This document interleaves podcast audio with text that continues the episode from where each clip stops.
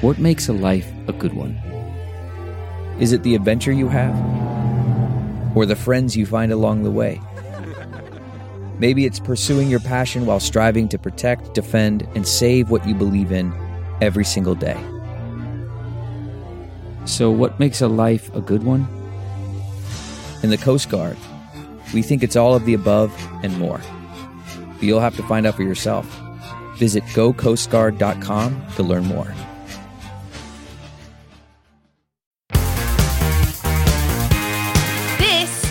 Totally 80s, the podcast dedicated to the music of the greatest decade ever. So, turn up your Walkman, loosen that scrunchie, and get ready to talk 80s with your host, Lindsay Parker. Hi, I'm Lindsay Parker from Yahoo Entertainment and Sirius XM Volume. Welcome to Totally 80s. And since we're all at home, why not take a second to follow us at Totally 80s on Facebook and Instagram and email us your comments and show ideas to podcast at totally80s.com. As a reminder, if you'd like to see our lovely faces, you can catch this episode on video as well on our YouTube channel, Totally 80s YouTube channel. So check that out. And joining me today is the Azrael Abyss in my world, my partner in all things 80s the other John Hughes. I did. I, I, I, if you're watching on YouTube, I am dressed for the occasion. I'm not wearing a band T-shirt or anything. I'm all dark and as gothy as I get at the age of uh, her. Her.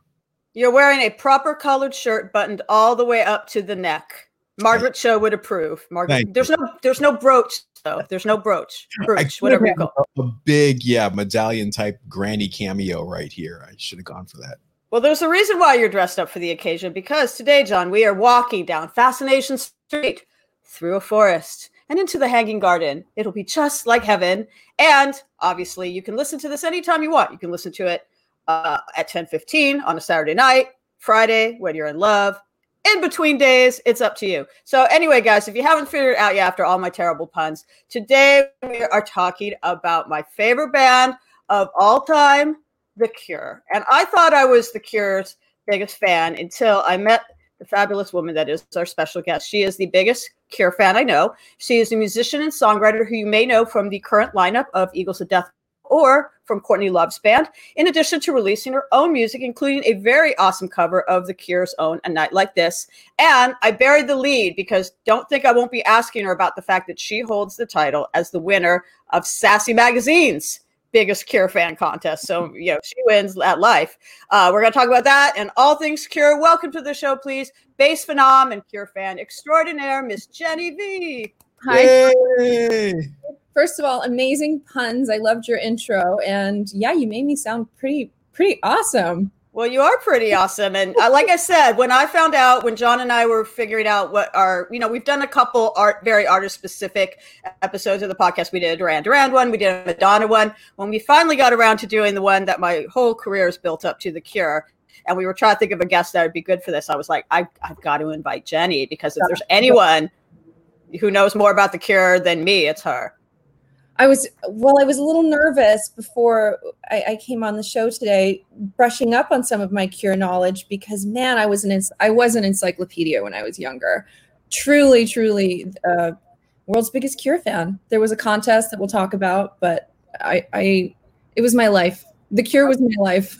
How did you get introduced to them? I was watching MTV. I grew up in Canada and we had a satellite dish, and not everybody had that. And you had to have one to get MTV. So MTV was the source of everything for me.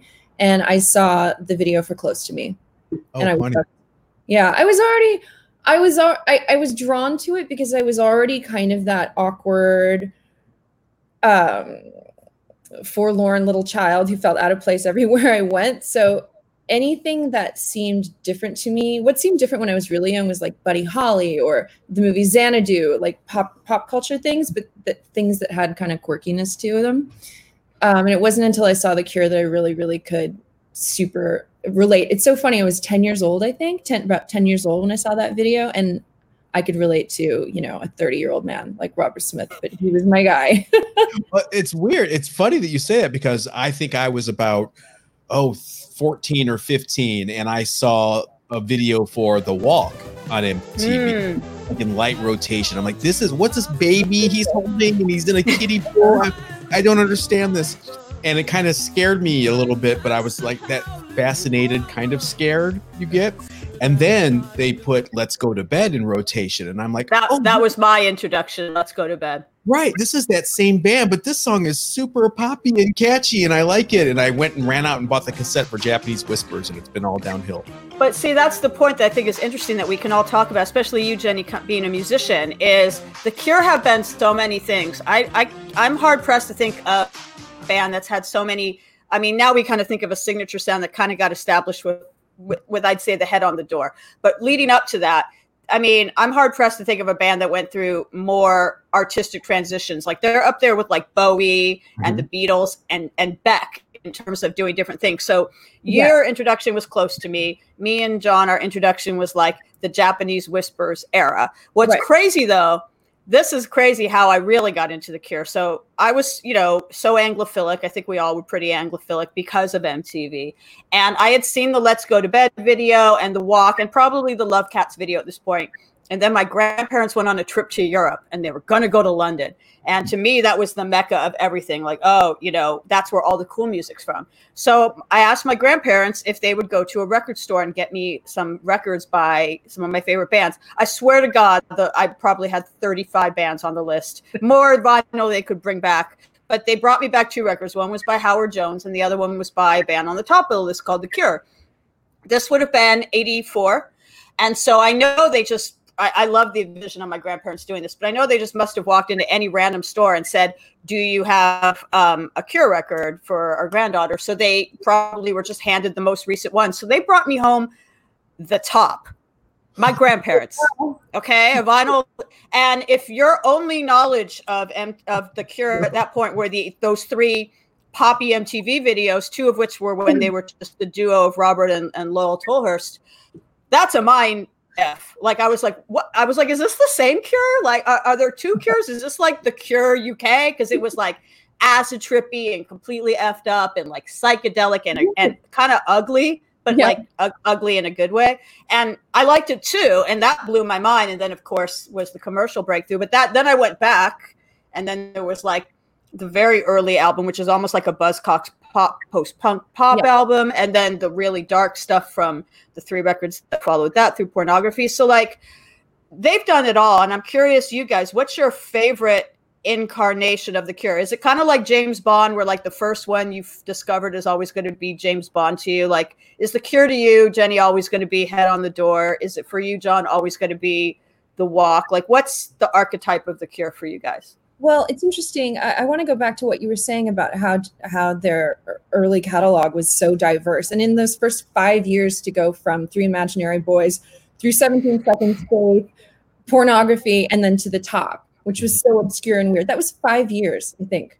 Wow, yeah, about I- that. I've done like one record in the past five years. They ran the gamut and did so many diverse things and sounds. And when it, the top was an interesting one for me, I love the song Banana Fish Bones. And one great thing about The Cure is that there's so many great literary references in um, their their music. I had never heard of Albert Camus before I heard Killing an Arab, and I, I read Mhm. about what inspired him to write that song. So of course I got into Camus, and Banana Fish Bones led me to Salinger.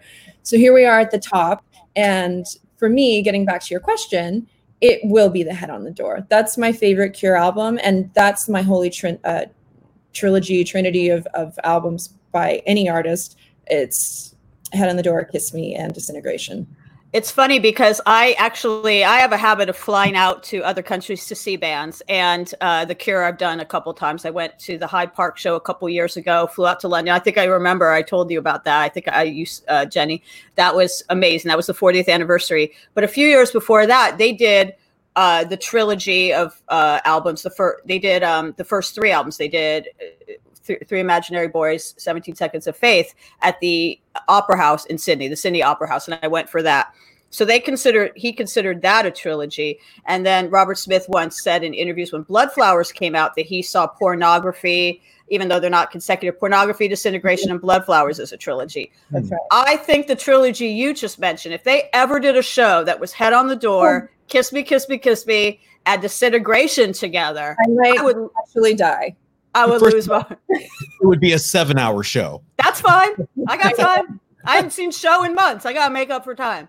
I haven't been out of my house in months. But yes, um, I agree with you. I think for a lot of people, head on the door was an entry point. My my uh, upbringing was a lot different from yours, Jenny, in the sense that I grew up in LA. Not um, where are you, Sudbury? That's a real small town in Canada, right? Ontario, Canada. The only other um, no, well, person you might know from there is Alex Trebek, but it's a mining town about four hours north of Toronto, and I think the population's about 150,000 Wow. now. But when I was growing up there, it was like 80,000, and I actually grew up on a farm half hour outside of Sudbury, so I was way out there.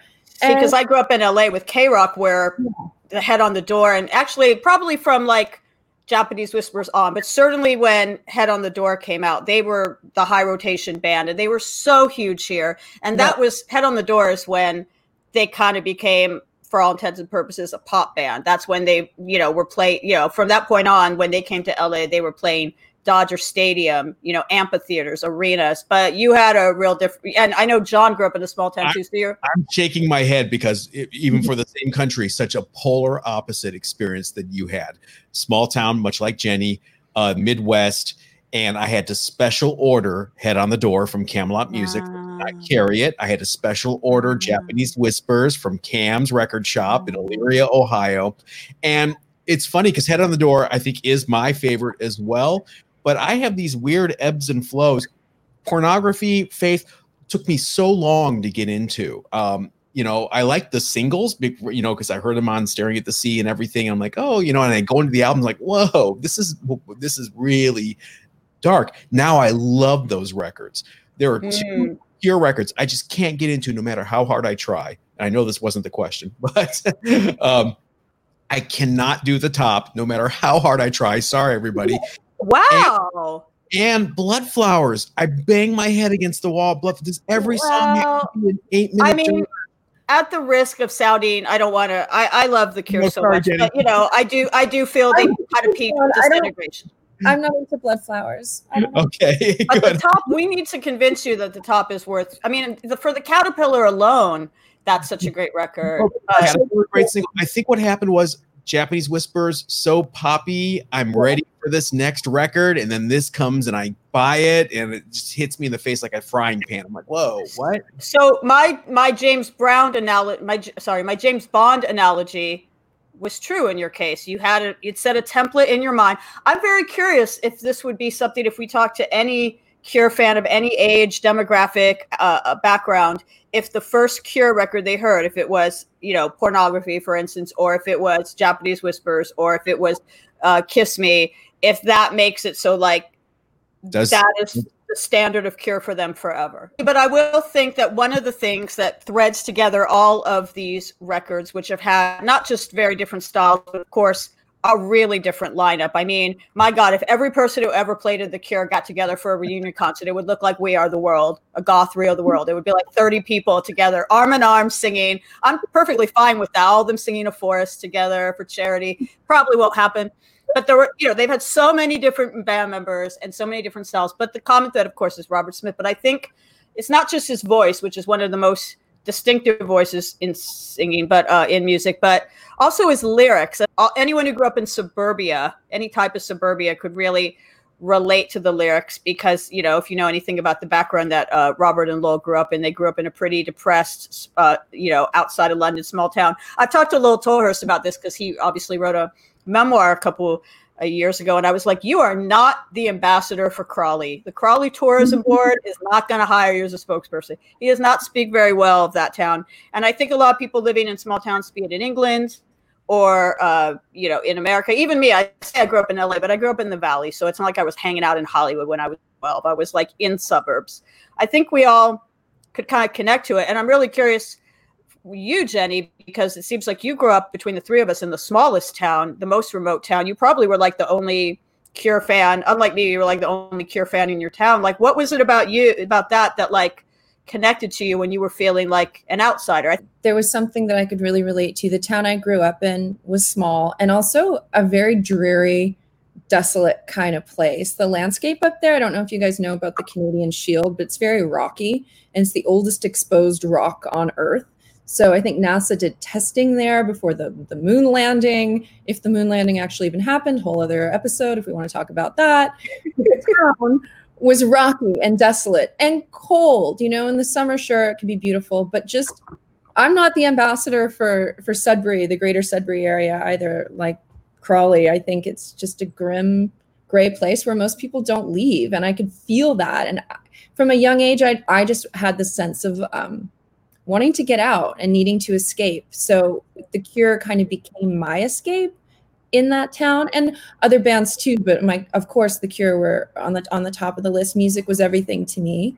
And it was like a, a fantasy world. I decorated my room with all cure posters. I painted it purple. I hung a chandelier and i'm like a young kid but that's how i could express myself. It's where i found my own sense of uh, creativity and expression. So that it gave me something to do. It was more than just listening to music, it became my world.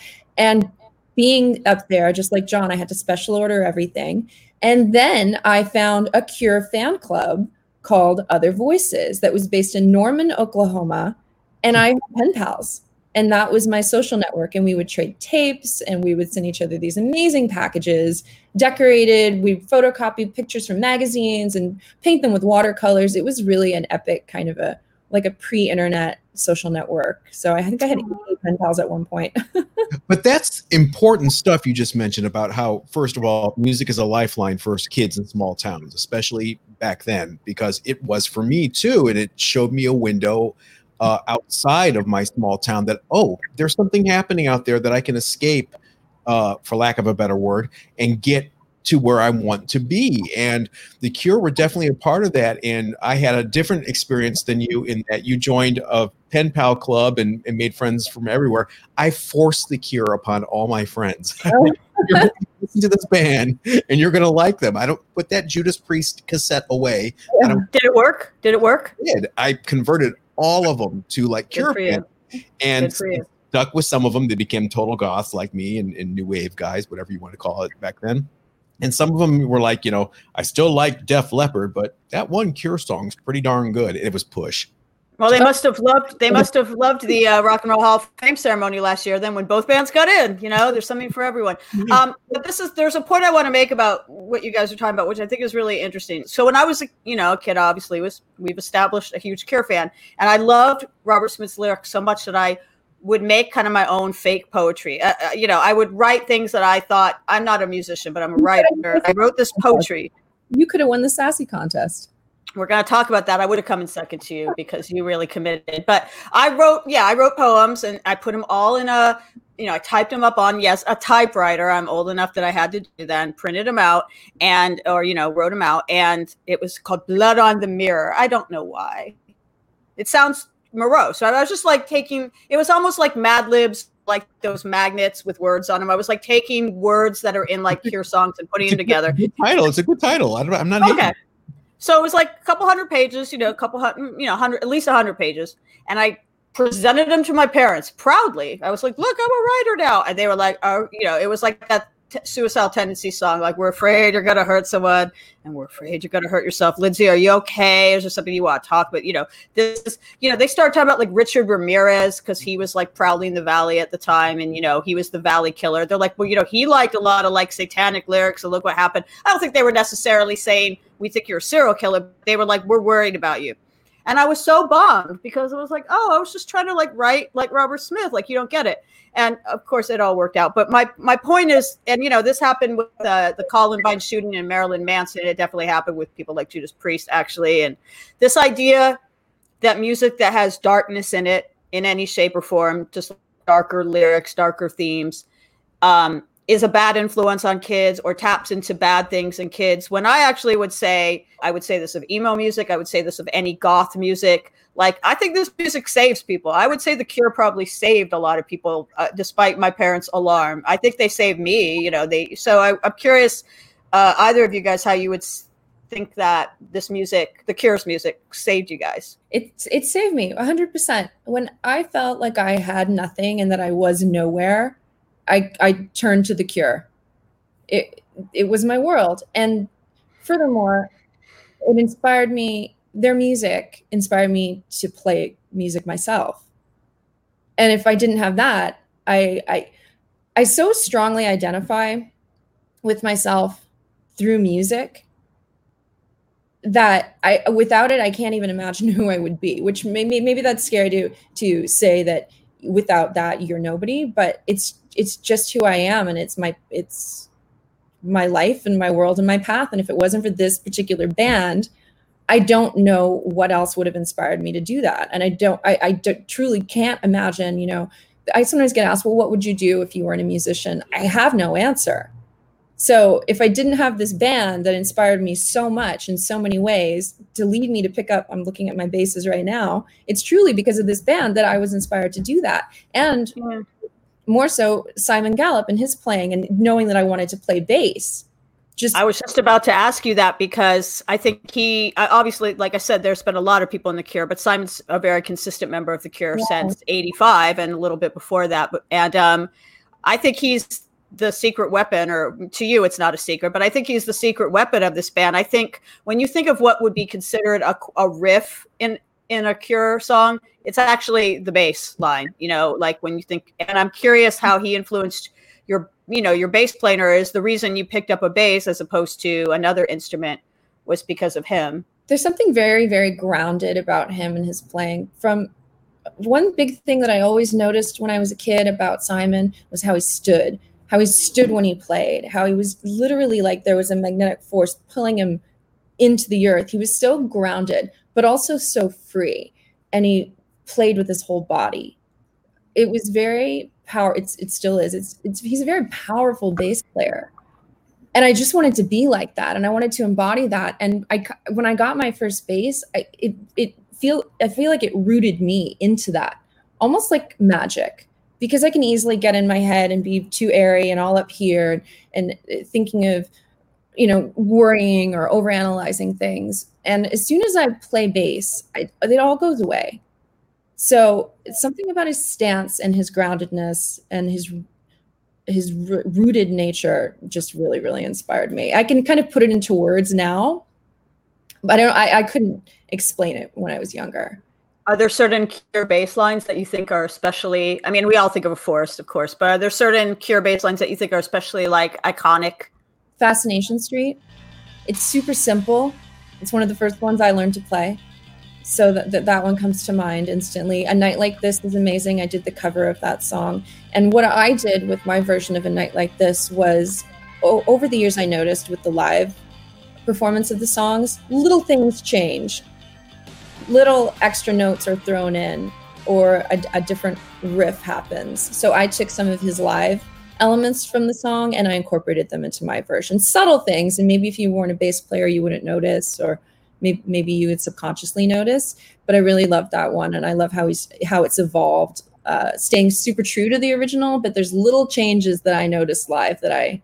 Robert does it too with his vocals. He throws different yeah. in all the time. So there's that one. Gosh, I think they're all so good. I.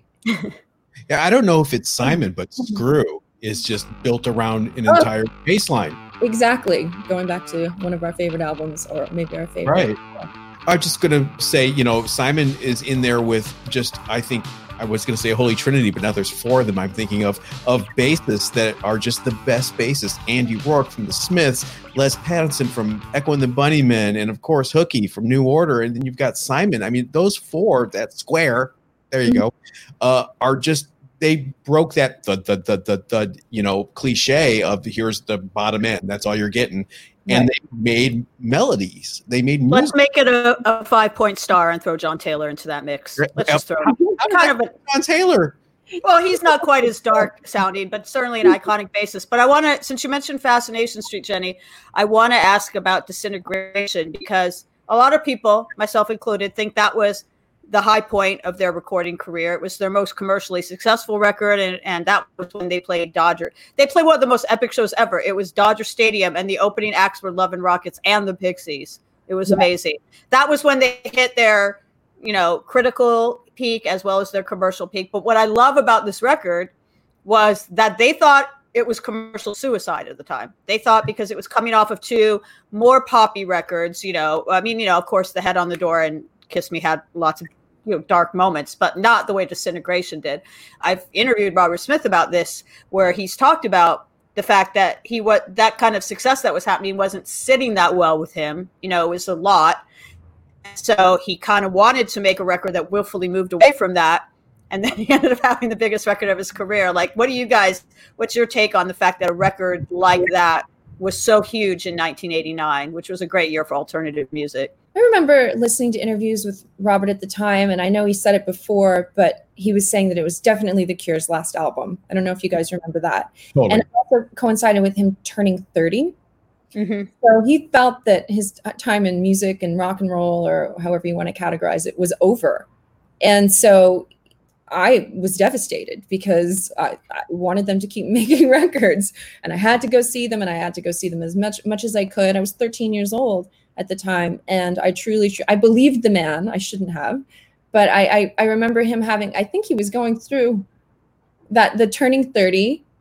Um, like you were saying, I think some of the success wasn't sitting well with him. Maybe some pressure, so he wanted to rebel against the um, the the hopes that he would do something super super commercial and poppy and this is what he was getting married too i believe right around that time. Yeah 88 i think he got well i know he got married in 1988 at a benedictine monastery to mm-hmm. mary poole his childhood sweetheart. So yeah i think he was going through a lot at the time you know leading up to to making that record. And it's funny to me every time i hear that it was their most commercially successful record it's true i think of how dark it is and how epic and long some of the songs are and that this was the one which is I, I waver with Head on the Door and Disintegration being they're yeah. almost tied for my favorite my favorite. Well, it, Disintegration did have their one top ten hit, which was the song he wrote as the the wedding song for Mary, love song, which was you know definitely along with I'd say probably Lullaby, the most poppy song on that album, or the most lighthearted song on that album.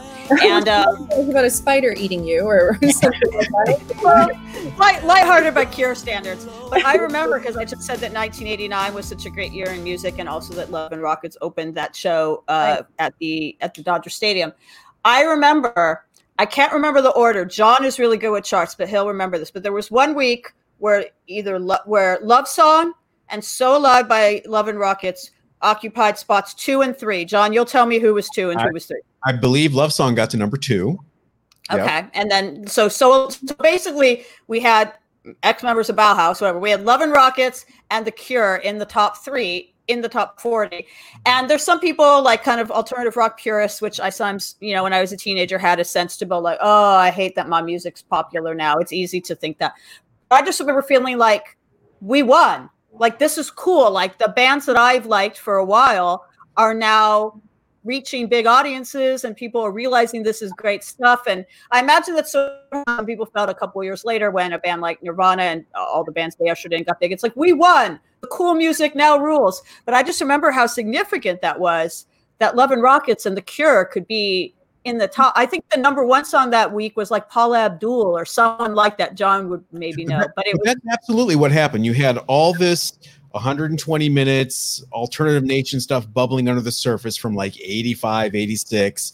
And these bands just, first of all, first and foremost, kept putting out great stuff, number one. And then you had labels that were actually putting some money behind it at the time and pushing it at a major level.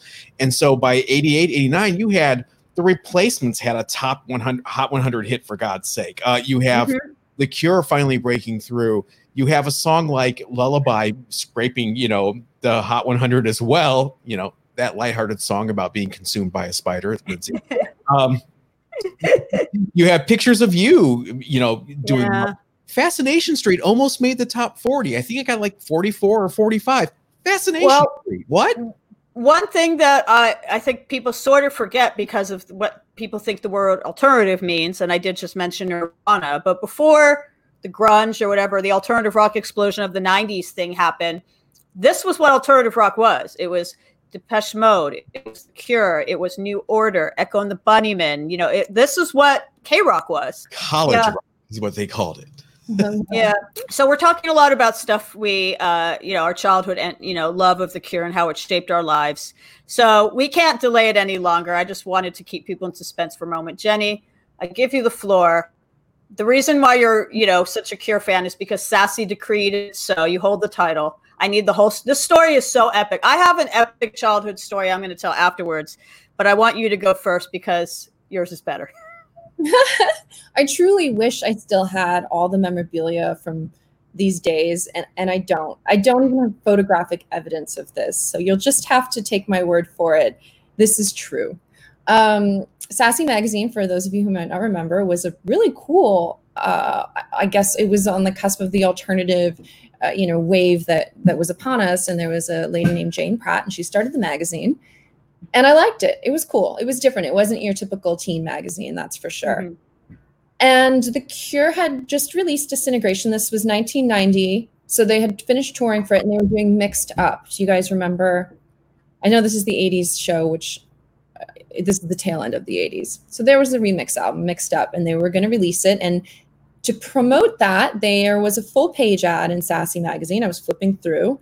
Get mixed up with The Cure prove you're the world's biggest cure fan and you're going to get a truly mixed up like mystery prize. I don't think that was the terminology but they didn't say what it was or a prize pack with one truly great item. So i thought oh my god like maybe it's a, maybe it's a trip to london. Maybe you get to go to fiction records and hang out there for the day or meet the band or who knows right? It was it was very mysterious. So i was already motivated. I'm going to win. I'm the world's biggest cure fan. No problem. I got this and my teenage brain's going crazy and it's completely taken over my life. The, the contest came out in September, the deadline was December. So I had some time here to work on this. And like Lindsay, I also fancied myself a bit of a, a poet and I had collected many poems that she loves this part that um, speaking of, of blood, I signed them all in blood. I do love that part. You are right. Commitment. Dramatic pause.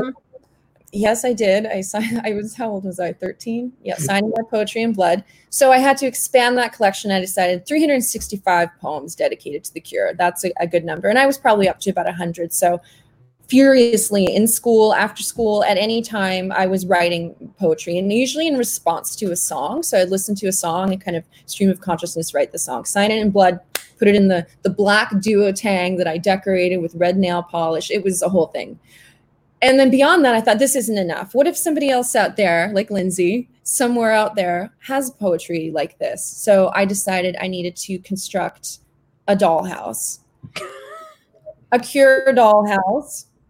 And I remember reading that Robert Smith liked Christmas and Christmas lights and decorations. So the whole thing was Christmas themed. And because December was the deadline, I made it Christmas themed. I painted every room. It was three floors. I tiled the floors. I had little miniature Christmas trees with little black spider decorations, the whole thing. I made dolls. I made a Robert Smith doll. I have a little shirt buttoned up like that, everything. And so that was my entry. And I put the poetry book in the dollhouse, packed this thing up, was like, I don't even know, three feet in a box, FedExed it. I spent like $200 sending this thing. I had two jobs at the time. Send it to New York, and I won. Did you ever get the dollhouse back? Where's the dollhouse now? I don't know. No, I never did. Did you take I a photo of it? No, I never did. What was the prize? The prize was the entire Cure discography, which I already had, and it was it was you know cool to get that um, in long CD long boxes. Okay. So that was kind of cool, and it was an autograph uh, poster, a self portrait that Robert had painted of himself. I don't know if you've ever seen that that one, and it was autographed, and that was my prize. So I was happy, a little bit disappointed. I thought I was going to be going on some amazing world journey. but the prize was having the title. Did they run your um, photo in the magazine or your name or anything? They ran the names, and when I I was notified with the letter with the sassy uh, return address, the little logo on the envelope, so that came in the mail, and I opened it, and they listed the ten, the top ten, and there were a couple of my pen pals on there that oh how cute. We're in you know second place third place but it, my name was on the top. I freaked out. I am dying to know where the dollhouse ended up. I can't imagine anyone would have like tossed it or it's got to be someone took it. Someone no maybe wrong. have you i know that you've obviously crossed paths a lot with the cure now that you're um, a professional musician touring the world yourself. Jenny have you ever told robert or anyone else in the cure this story? Do they know about this contest and the dollhouse and all that? Or are you too embarrassed to tell them you signed 365 poems in blood for them? I didn't tell any of them. I'm with you. I can't tell you how many artists I've met in my job, and I have to keep my mouth shut about. Yeah.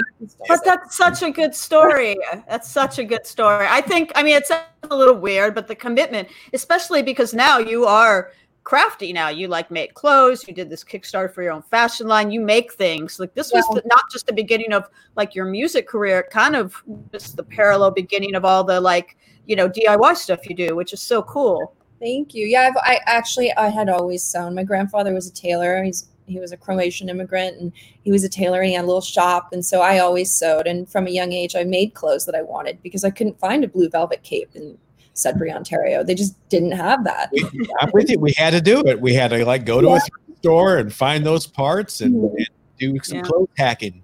Exactly. Well, I have a couple. I'll combine them into one because they happen within a year of each other. But I have a good teenage Cure story. It's not as good as yours. I should have probably gone first. Now that I think about it, it's too late. So the year was 1985. I had my first boyfriend, Patrick. Hi, Patrick, if you're listening.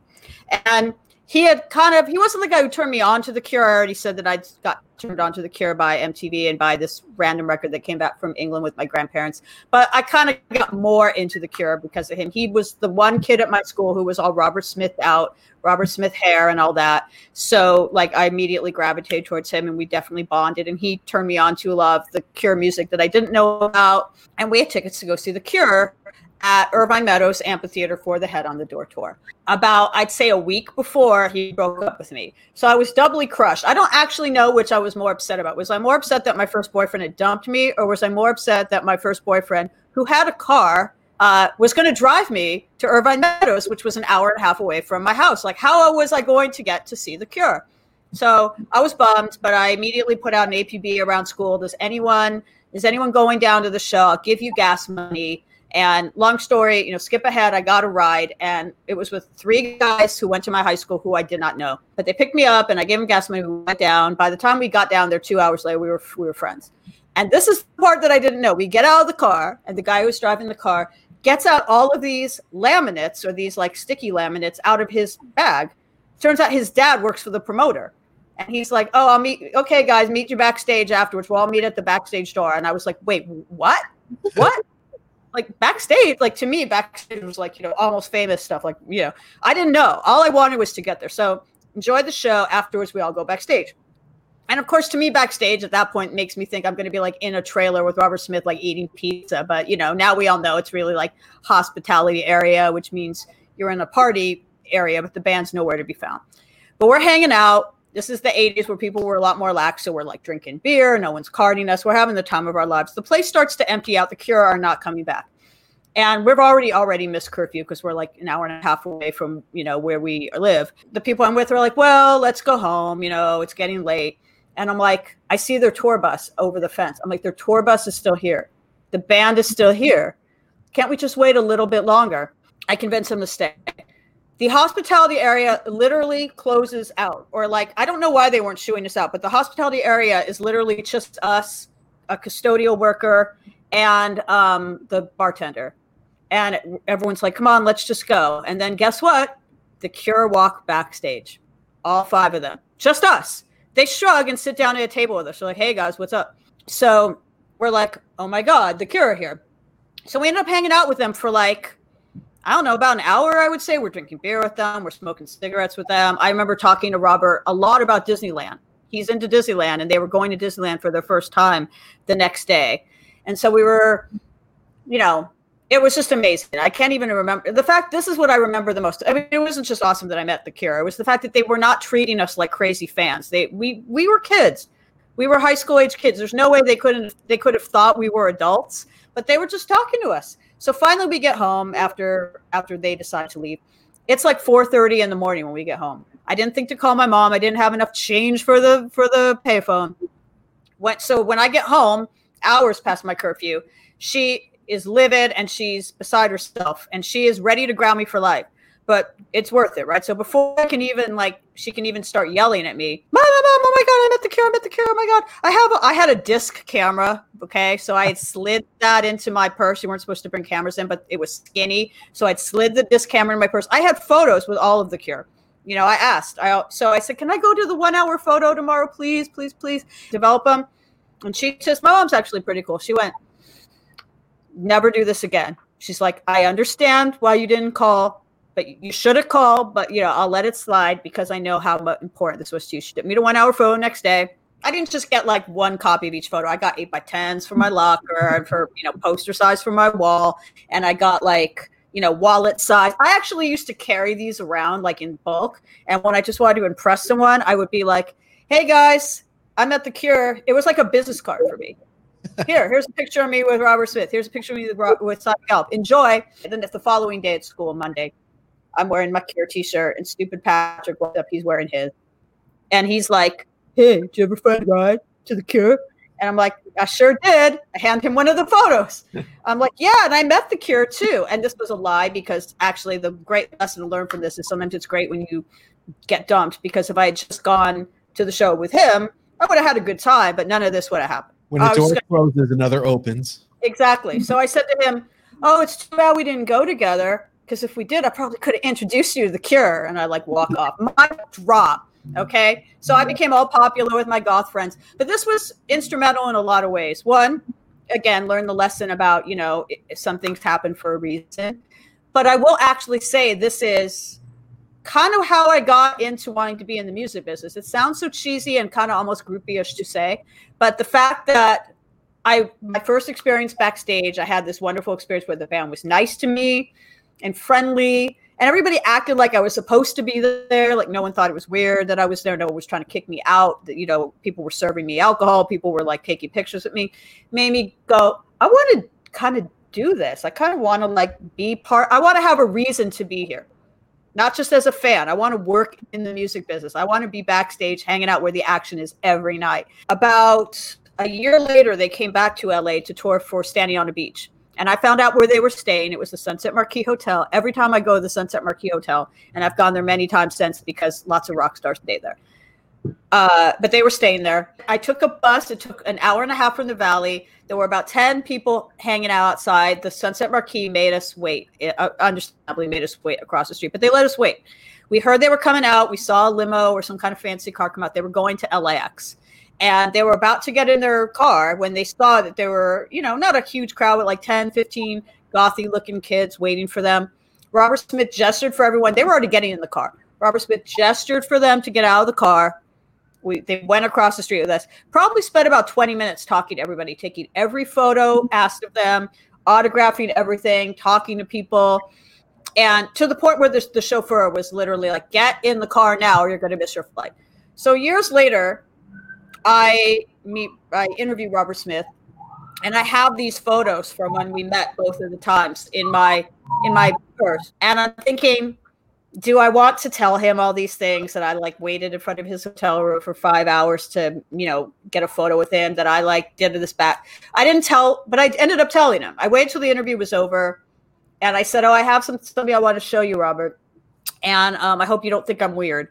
And he goes, Oh God, is it a tattoo? So I guess he gets a lot of that, like people with Robert Smith tattoos. I said no. So I told him the two stories I just told you, shorter, shorter versions of them. And when I told him the one about the ex-boyfriend, he looked at me, he goes, Actually, that is a really good story. I said, I just want to thank you because I don't know if I'd be doing well, thank you for so many reasons, but I don't know if I'd be doing this in the business if uh, you know, for lack of a nice, if you've been a dick to me, well, you know, if, if, meeting my first hero, whether it was backstage at that Head on the Door concert or a year later at the Sunset Marquis, if you've been a, a jerk to me, maybe it would have soured me on the whole, it would disillusion me or whatever. But I go, you took the time to talk with me twice. And I go, I was especially impressed by the fact that when you know, you saw that there were fans waiting for you for the hotel, you made the effort to like cross the street and talk to everybody. And I remember him saying, I'm paraphrasing, but he said something like, Well, how hard is it really to talk to someone for a couple minutes who's like made all this effort to like come see you or to talk to you? He's like, How hard is it to take two minutes out of your day to talk to someone? And I'm like, Well, as someone who's worked in the business now for a long time and met many celebrities, I can tell you not all celebrities think that way. So these were stories that meant a lot to me and kind of I think put us like we all have a story that put us to where we are now. But I think that's why, you know, 30 years later, you Jenny and I are still so enamored with the cure is like the connection that the fans for the cure have. I know Jenny, your experiences with like the fan club and all that. It's like there aren't too many bands that have that this many years into their career that I could think of. I think the most important thing from that story is for Jenny to know that Robert Smith likes Disney. So when you make your next dollhouse, Uh, I have a question for both of you, and I'll start with with mine first. What is, and it doesn't have to be 80s, what is the one Cure song that you love that you wish everybody else knew about? Mine Ooh. is the 13th from Wild Mood Swings, which, Oh, interesting that- choice. first of all, why would they ever pick that as a single, the lead single from an album? Uh, That's like the kind of flamenco-y one, right? flamenco mariachi. It's kind of got a chorus, but not really. And it's one of those songs you hear and you're like, what the heck is that? You play it again and again. And by the way, the third or fourth time, you're like, this is the most brilliant single ever released. And nobody knows about it. No, I like. You know what's really weird is I actually listened to that song today, John. Oh, wow. How funny! I, I, just had Spotify like because I was kind of getting in the mood for this. So as I was getting ready, I had like the Spotify like this is the Cure like list on, and that song came up. And I hadn't thought about that song in a long time. And I, you know, you're right. I actually did not like Wild Mood Swings when it came out. I thought it was kind of like one of their weakest records, and I probably maybe would still stand by that assessment because they've had so many strong records. But I do, I do like that song actually. What about you, Jenny? What's your like unexpected lost gem? I love Just One Kiss. I, that was my number two. Great memories, John. Uh, was a B side of Let's Go to Bed? Or the Yeah, Or The Walk. It was on Japanese Whispers. but it was that era for sure to take And it back to that. A groovy little song is Speak My Language. Yeah. With the bass. I mean, it's funky. I don't know. Maybe it's jazzy more than funky. And he But- scats. Yeah, exactly. it's super weird. I was just thinking of kind of strange, maybe lesser known known tunes, but Those are two of them. yeah, I love sinking off head on the door. It's kind of deeper into the album. It's a good one. We could talk about Definitely. this one. From the head on the door era, I sort of um I mentioned that the second time I went to see the Cure, the time I met them at the Sunset Marquis, uh, outside the Sunset Marquis was uh around the Standing on a Beach tour. And that was wow, what a abundance of riches that was when the Stand on the Beach compilation came out because you had it on cassette. That was my first one, the cassette with everything. you got all those B sides. You got and the at that era, I mean, they've had so many good B sides, but at that era, all the B sides on Standing on the Beach, I think, were at the same level as the Head on the Door actual album cuts. I have said before, this is my favorite Cure song of all time, but I fluctuate between this and Love Cats, which is a more obvious choice. But one of my top two favorite Cure songs ever is The Exploding Boy, which was a B side from the Head on the Door era. I loved all the B sides from that point. I liked, you know, uh, Stop Dead and a few hours after this. But The Exploding Boy is such a great, it has this, a similar kind of guitar strummy thing that In Between Days has. But when The Cure played in, I think 2017, they did three shows at the Hollywood Bowl. All of them sold out. And they had, you know, with the kind of catalog they have, they had like different set lists. You know, obviously there are certain songs they have to play, but they had different set lists every night. And I'm so happy because the night, one of the nights I went, they played the exploding boy. I couldn't, I screamed. I startled people around me. I didn't think I'd ever hear that one live. That is a real, I encourage people to get that. And, uh, but all, all of the B-sides from like the head on the door era, the stuff they could have made, I think they could have made the head on the door double album like they did Kiss Me if they had wanted to. It was that high quality stuff. So that's, that's definitely one of my favorite rarities. We're pretty much out of time, but if anyone wants to, uh, end with what their favorite if they haven't already said it, their favorite Cure memory is. I have a couple more, but I want to make sure you guys get the floor. Well, I wore a wedding dress to the Wish Tour show in Toronto, July 17th, 1992. So we just had the anniversary of that. And I had front row tickets. I made sure of that. And a couple of my pen pals had flown in from other places. So it was a really special thing for us. Yeah, someone from Utah, one from LA, and another girl from East Coast of Canada. And it was about six of us, and it was really amazing. We stayed at the Four Seasons where the Cure was staying. So it was just a really, really great couple days. And I wore the wedding dress and I had a veil. And at one point, I don't remember what song it was, I threw, oh, I think it was on during High, because this was the Wish Tour. I threw it on stage and Robert caught it and floated it around my wedding veil. I did tell him, Aw. the story and he remembered. Do you remember? That's so, that's again, it's so cool. And I mean, you know, I'm sure he has with the especially with the nature of the the Cure's lyrics. You know, he, he probably has some kind of crazy fans. That's probably why when I first said, "Oh, I have a story for you," he was like, "Oh God, you have a tattoo." But I think he really does actually appreciate how much his music has affected his fans. I think. I do have a cool tattoo as well. what about you, John? Oh, sorry. Well, first of all, dare we ask? Yeah. the tattoo? Yes. I drew it on a binder when I was 14, a little spider web in the corner, a little, little spider, and I wrote The Cure in their classic kind of twisty kiss me writing. And I took it to some biker in town and he it's it's here. It's hard to read, it's a little blurry, but I drew it and it says The Cure and it's a spider web. Oh, there you go. Okay, John. Um, I don't know if you have any tattoos. I've got all, all mine are Bowie tattoos. Sorry, that's, that's, that's, acceptable. But what is your favorite um, Cure memory? If you haven't already, um, I do.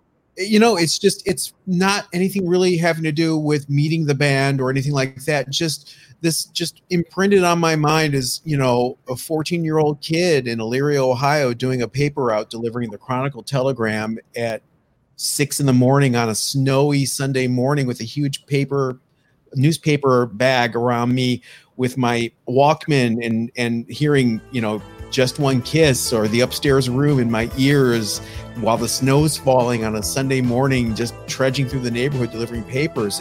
It sounds horrible, but it's such a nice memory for me. It sounds nice. I'll end by saying that my weird memory that I think, you know, there are some kids that remember the Beatles on Ed Sullivan there are people that you know mention in the moon, the moon landing. There are certain things that people remember. Uh, I remember when Robert Smith cut his hair. It was a big oh. ass deal. Cure, it was it was commemorized in the Cure in Orange, which was directed by Tim Pope, who obviously directed a lot of the, the big videos we've talked about, like close to, close to me and Let's Go to Bed and The Walk. He directed all the big videos, and um, the, yeah, the scene where uh, Simon Gallup grabs the wig off of um, off of Robert's head and you see that he has short hair now. And that's what's so funny is in the second set of photos that I have, the ones where I met the Cure at the Sunset Marquis, a lot of people be like, "Oh, that's a nice picture of you with John Cusack." I'm like, "No, it's Robert because he had short hair at the time."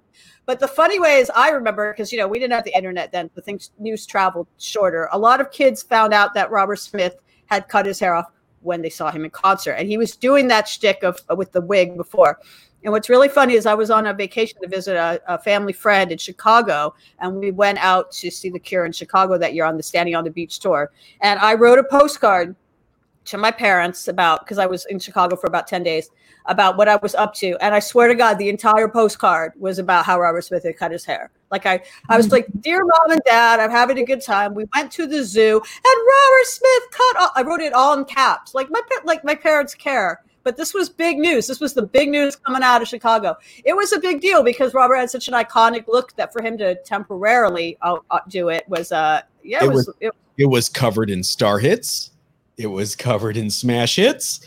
Uh, when the, the, video for Hot Hot Hot premiered, that's all the VJs talked about was how he cut his hair before doing that video. It was a big deal. It was like it was a temporary low though, because he, you know, he has committed to that look. It's been oft imitated, and he even now still has that look. So he didn't remain short haired for long. Like you, Jenny, I followed every single thing Robert did. I read every lyric, I read every issue of Smash Hits, every interview. I studied the details of the videos, and here we are 30 something years later still talking about it so you know he, he changed all of our lives the cure changed our lives so if he's listening robert thank you very much and uh we gotta find that dollhouse we're gonna that's our next assignment we gotta find it but thank you so much, Diddy. It's been so much. It's been fun catching up with you in general because it's been a while since I've seen you in person. But to get your insight as Sassy Magazine's top Cure fan has been an honor and a treat. Do you have uh, anything you're working on uh, in fashion or music that you want to fill us in on before we let you go? Yeah, sure. I have been working on new music for the first time in a while. I've been touring a lot with Eagles of Death Metal over the past three years, which is super fun, and I love my bass playing. But the past couple months, I've been able to get together right now. I have about six songs, and there will be a seven inch single coming out in approximately three months' time. So I'm really excited about that.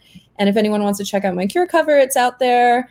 I, am really happy with how it came out. I, I, you can hear the bass line that I took some of Simon's live stuff. So that's pretty recent. Um, but uh, yeah, new music. I'm really looking forward to laying that out there. I'm looking forward to hearing that as well. Well, thank you so much for joining us. Thanks to everybody for listening. I'm Lindsay Parker, and I've been joined today by John Hughes and Jenny V. And we want to thank you all for listening. Remember to give us a rate and review on your favorite podcast platform, and we'll catch you next time. This was Totally 80s, the podcast dedicated to the music of the greatest decade ever. Don't forget to follow us on Facebook and Instagram at Totally 80s, and please leave us a review on your favorite podcast platform. Until our next episode, catch you on the flip side.